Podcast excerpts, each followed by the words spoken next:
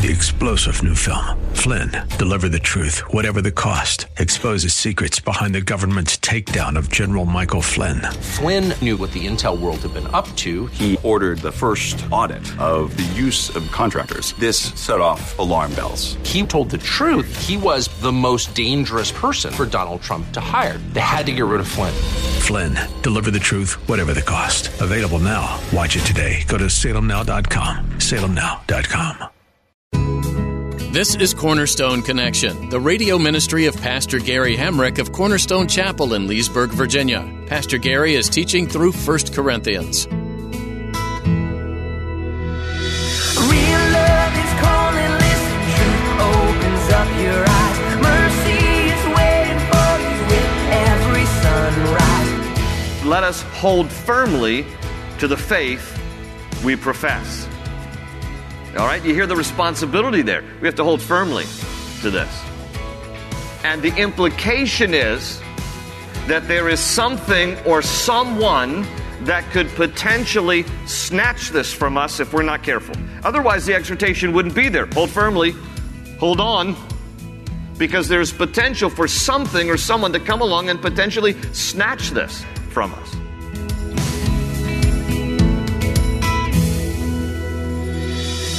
The enemy does not sleep, and his only plan is to make sure that you do not make it into heaven. Instead, he wants you to join him in eternal death in hell. When you declare that you have that one on one relationship with God, your Creator, you also must make sure you're dedicating time to spend with Him and grow stronger in your faith. Today, Pastor Gary will express the importance of putting action to your beliefs. Don't let your faith be in word only. At the close of Pastor Gary's message today, I'll be sharing with you how you can get a copy of today's broadcast of Cornerstone Connection, subscribe to the podcast, or get in touch with us. But for now, let's join Pastor Gary in the book of 1 Corinthians, chapter 15, with today's edition of Cornerstone Connection. If you look here at 1 Corinthians 15, I, I, just want to first read verses 1 through 11, then we'll come back. There's a lot in these first 11 verses, so we'll take our time through it. But Paul writes this, chapter 15, verse 1 Now, brothers, I want to remind you of the gospel I preached to you, which you received, and on which you have taken your stand. By this grace, rather, by this gospel, you are saved if you hold firmly to the word I preached to you. Otherwise, you have believed in vain. For what I received, I passed on to you as of first importance that Christ died for our sins according to the Scriptures, that he was buried, that he was raised on the third day according to the Scriptures, and that he appeared to Peter and then to the twelve. After that, he appeared to more than 500 of the brothers at the same time, most of whom are still living, though some have fallen asleep. And then he appeared to James, and then to all the apostles. And last of all, he appeared to me also as to one abnormally born. For I am the least of the apostles, and do not even deserve to be called an apostle, because I persecuted the church of God. But by the grace of God, I am what I am, and his grace to me was not without effect. No, I worked harder than all of them, yet not I, but the grace of God that was with me. Whether then it was I or they, this is what we preach, and this is what you believed. All right, so we're transitioning now. Paul spends, again, a considerable amount of time in this letter correcting the church at Corinth. They, they are doing some things right, but a lot of things wrong. We've been through this list before. Uh, they were carnal, they, they took uh, you know, pride in um, who they followed instead of taking uh, really pride in just following Jesus. It's not about Paul, it's not about Apollos. And then they also were suing each other. Uh, there was sexual immorality in the church that went unaddressed.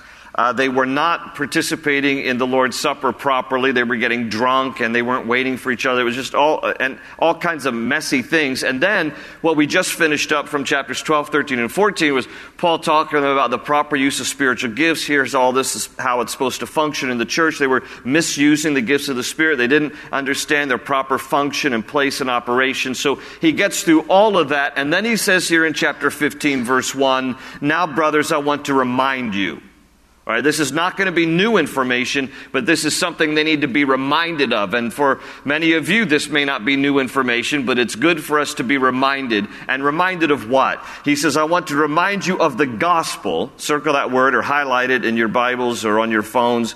He says, I want to remind you of the gospel I preached to you, which you received and on which you have taken your stand. So for you note takers, the word gospel that we see here is the Greek word euangelion. Euangelion, and it just simply literally translates good news. Whenever you hear the word gospel in the Bible, it just simply literally translates good news. Now, the word gospel appears more than 75 times throughout the New Testament.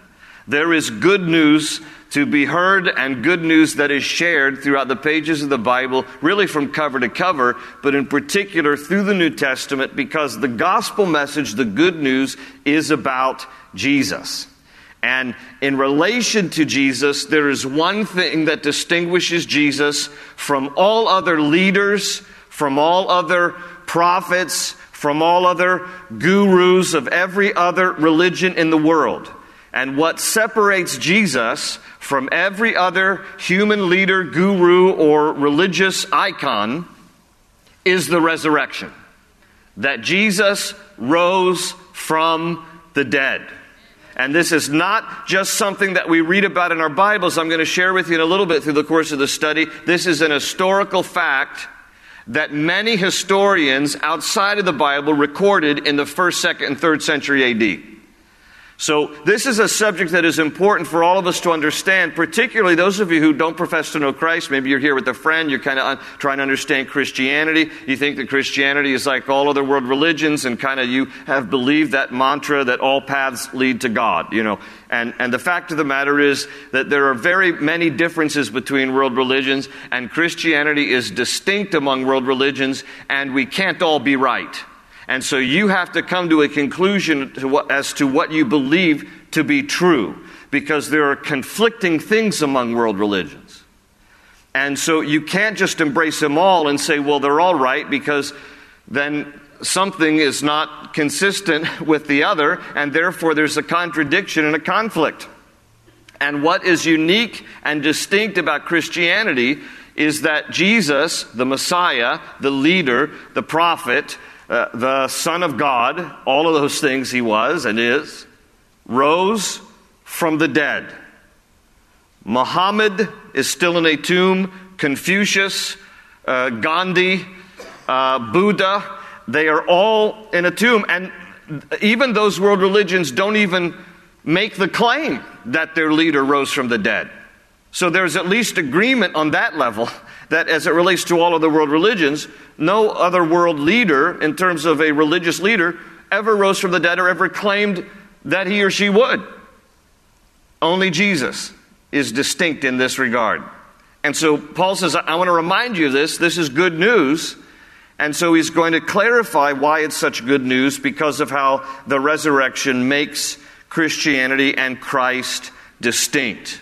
Now, he says here in, in verse 2 by this gospel, by this good news, you are saved. All right, and that word saved, that's a, that's a word that Christians use a lot. That's Christian lingo. Uh, when did you get saved? And, and when people say that, what they mean is right out of the Bible. I mean, it is a word out of the Bible, but it's talking about when did you get saved from dying and going to hell? When did you receive Christ? And when did you get saved and have your sins forgiven? That's what this word means. And so he says here, this gospel, by this gospel, you're saved. If you come to accept and believe and receive by faith this good news, you will be saved from your sins and you will be rescued from death. That even though we die a physical death, your spirit will go to be with the Lord and you will get a resurrected body. And so, this, as it is as much unique to Christ, is also relative to every person who believes in Christ because this hope of a new life and the resurrection after the dead, after we die, is for all who would believe. So he says, It is by this gospel that you are saved.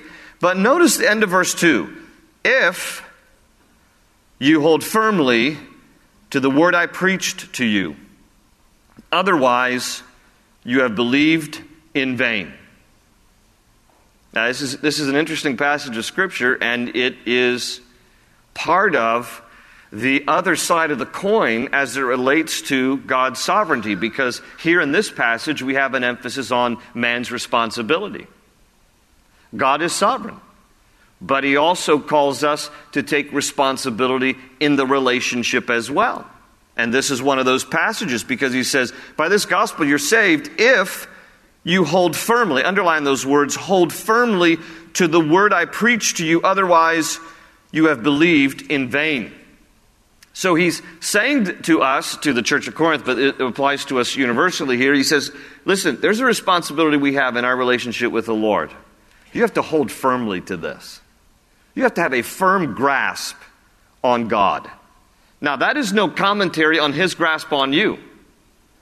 But it is to say that we should have a responsibility to make sure that we don't let go of him. Now, in addition to this place here in 1 Corinthians 15, there are three other places in the New Testament that exhort us to hold firmly to the faith. And I'll just read through them before you can turn there. But it's Titus 1 9. In Titus 1 9, it says, He must hold firmly to the trustworthy message as it has been taught, so that he can encourage others by sound doctrine and refute those who oppose it. In Hebrews 3 14, it says, We have come to share in Christ if we hold firmly till the end the confidence we had at first. And in Hebrews 4:14, it says, Therefore, since we have a great high priest, Jesus, who has gone through the heavens, Jesus, the Son of God, let us hold firmly to the faith we profess. All right, you hear the responsibility there. We have to hold firmly to this. And the implication is that there is something or someone that could potentially snatch this from us if we're not careful. Otherwise, the exhortation wouldn't be there. Hold firmly, hold on, because there's potential for something or someone to come along and potentially snatch this from us. So he puts this responsibility and this emphasis not only here, but in those other passages that I read to you Titus 1 9, Hebrews 3 14, Hebrews 4 14. Now, that said, let me also give you the other side of the coin and remind you what Jesus said in John 10 28 and 29. Jesus said, I give them eternal life, talking about anybody who believes. I give them eternal life, and they shall never perish. No one can snatch them out of my hand. My Father who has given them to me is greater than all. No one can snatch them out of my Father's hand. So, take comfort in the fact that God will never let you go. All right? His grasp is firm on you. But how firm is your grasp on Him? Because that's the other side of the equation when you look at the full counsel of God's Word. Is God sovereign? Absolutely. Does He expect some responsibility from us? Yes, He does as well. It is both. It is not one or the other, it is both. It is the sovereignty of God working in, in, in conjunction with the responsibility of man that then allows us to be secure in, in Christ. Let, let me just share with you out of John's Gospel. You can turn there if you want, but John chapter 15, uh, these are all words that Jesus uh, says to us out of John's Gospel, chapter 15. I'm going to read verses 5 through 9. And I want you to hear the number of times, I'm going to emphasize it when I read it, the number of times that Jesus calls us to remain in Him. If you have a King James Bible, it says abide in Him. But in, in NIV, it talks about, it uses the word remain. Listen to just this passage of John 15 from verses 5 through 9. This is what it says Jesus speaking, I am the vine, you are the branches. If a man remains in me, and I in him, he will bear much fruit. Apart from me, you can do nothing. If anyone does not remain in me, he is like a branch that is thrown away and withers. Such branches are picked up, thrown into the fire, and burned. Listen to that. That's, that has the connotation of judgment if you don't remain.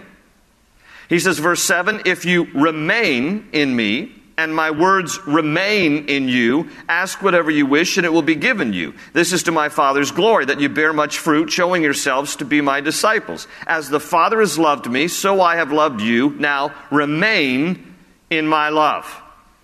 Now, I won't read the entire passage, but in John 15, the word remain is found 11 times. And Jesus puts this emphasis. He, he makes it clear that we are secure in Him, but He also says, I want you to remain in me. Like I can remember years ago listening to Pastor Chuck Smith answer the question, Do you believe in eternal security? And his answer was, Yes, I believe in eternal security. I believe that I am eternally secure as long as I abide in Christ. And that is both sides of that same coin. Sure, I believe in eternal security as long as we remain in Him, as long as we hold firmly to the faith that we've been given. This is what Paul is talking about here back in chapter 15 of 1 Corinthians. So he says, By this gospel you were saved if you hold firmly to the word I preached to you, otherwise you have believed in vain. Otherwise, this, this is just uh, w- without effect. And he's going to use the word vain or useless several more times throughout this chapter. He's going to talk about if, if this stuff isn't real, then this is all meaningless stuff.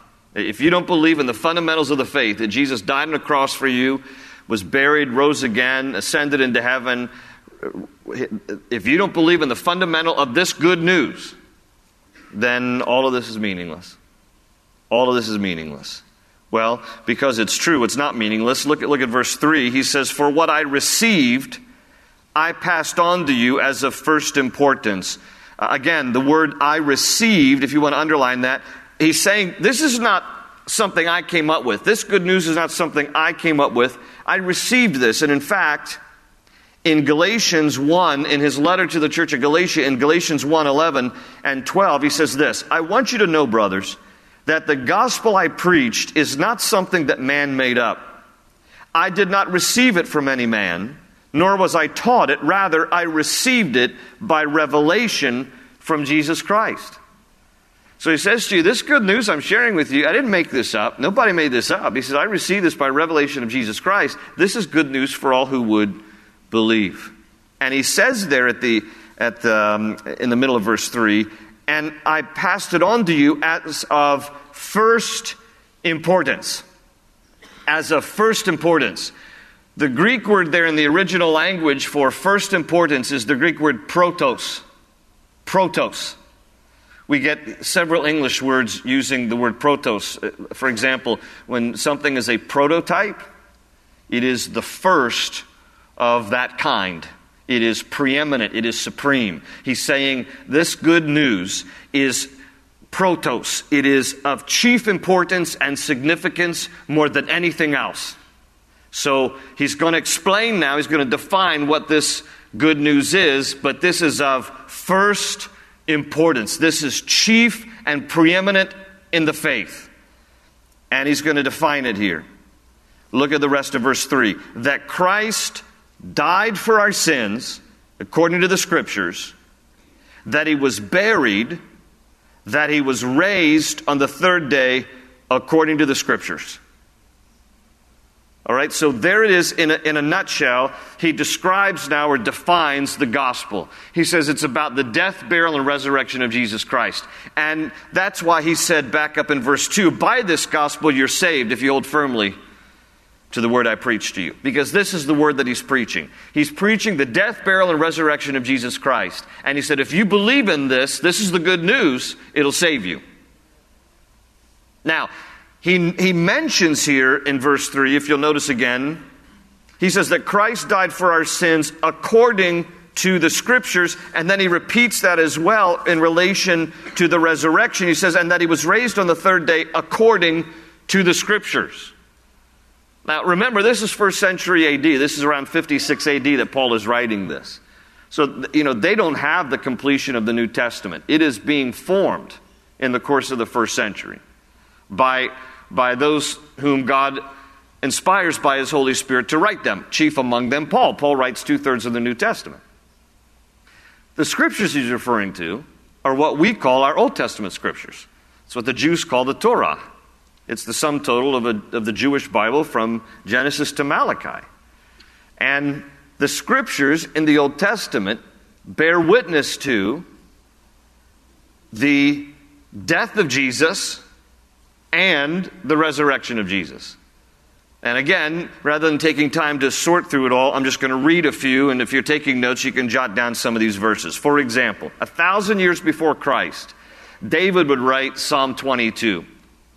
And in Psalm 22, he speaks about these are all a few verses about the death, the prophecy of the death of Jesus as the Messiah. In Psalm 22, 15 to 18, David writes, My strength is dried up like a potsherd, and my tongue sticks to the roof of my mouth. You lay me in the dust of death.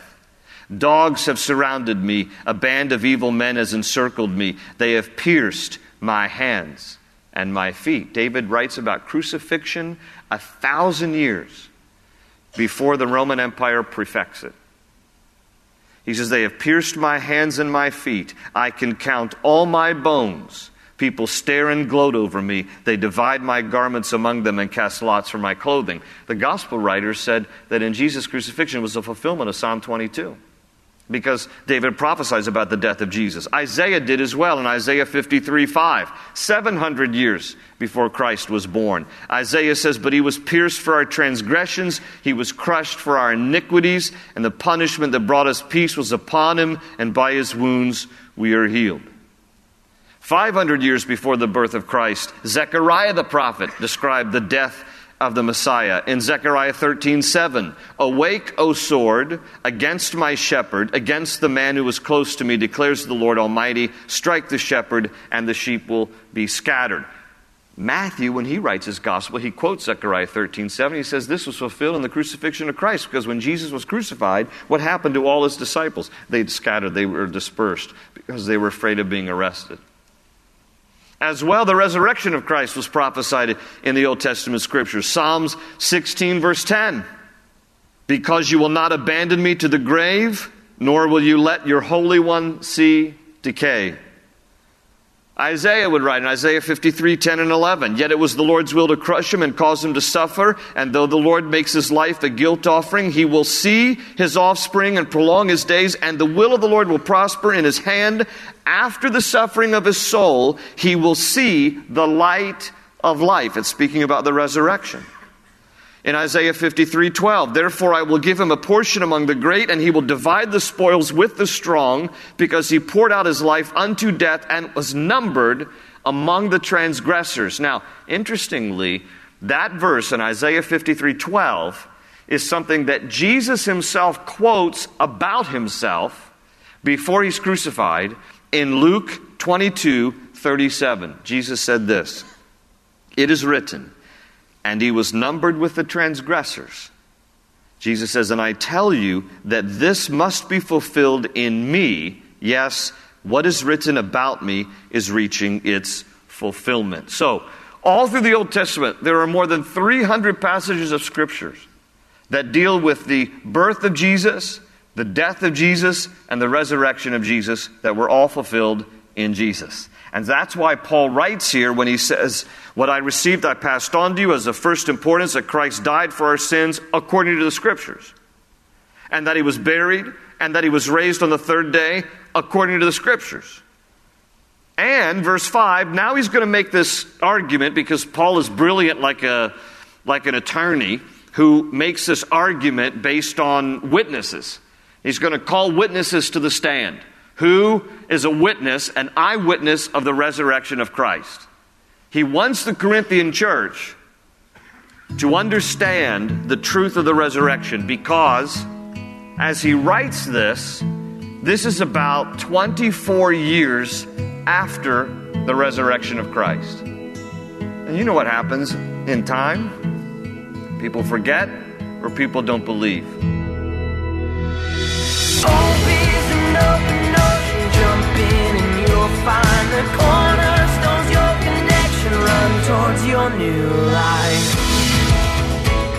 We're so glad you joined us for this edition of Cornerstone Connection as we dig into the book of 1 Corinthians. The issues and situations that Paul was addressing in this letter to the Corinthian church are the same issues that churches face today. It's bold and courageous that Paul faced those things head on, and it would be negligent for churches today to not do the same. Despite the idolatry and sin that was running rampant in this culture, Paul encouraged the believers to be a light that shines in a dark world. You can be this today in the dark world that surrounds you. Be a light that glows brilliantly and stands out against the dark blanket of sin that surrounds you. If you're ever in the Leesburg, Virginia area, we'd love to meet you in person at Cornerstone Chapel. Stop in for a service this Sunday at 8:30, 10, or 11:45 or join us for our Bible study and fellowship on Wednesdays at 7 p.m. Pastor Gary would love to hear your story and how you came to know about the radio ministry of Cornerstone Connection. Find out more details, such as where we're located, at cornerstoneconnection.cc. That's all we have for today, but join us next time to learn more from the book of 1 Corinthians right here on Cornerstone Connection.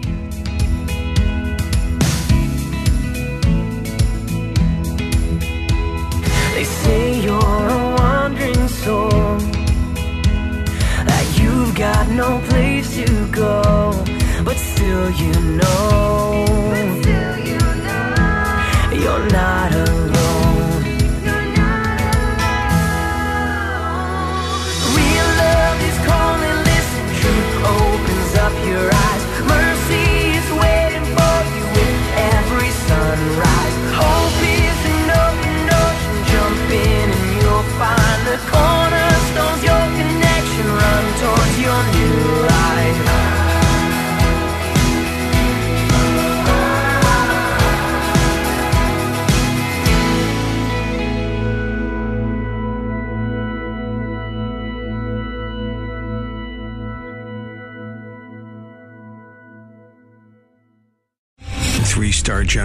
Michael J. Flynn, head of the Pentagon Intelligence Agency, knew all the government's dirty secrets. He was one of the most respected generals in the military. Flynn knew what the intel world had been up to. He understood its funding. He ordered the first audit of the use of contractors. This set off alarm bells. The explosive new documentary, Flynn, Deliver the Truth, Whatever the Cost, uncovers the facts behind this scandal. Flynn told the truth. He was the most dangerous person for Donald Trump to hire. I find out the worst enemy that I'm going to face in my life is right here in America. They took my assessment and they wanted me to change it. And I was like, I'm not changing it. They had to get rid of Flynn. With in depth interviews, archival footage, and never before seen personal records of the man behind the headlines. I just felt like I was drowning. Flynn, Deliver the Truth, Whatever the Cost. Available now. Watch it today. Go to salemnow.com. Salemnow.com.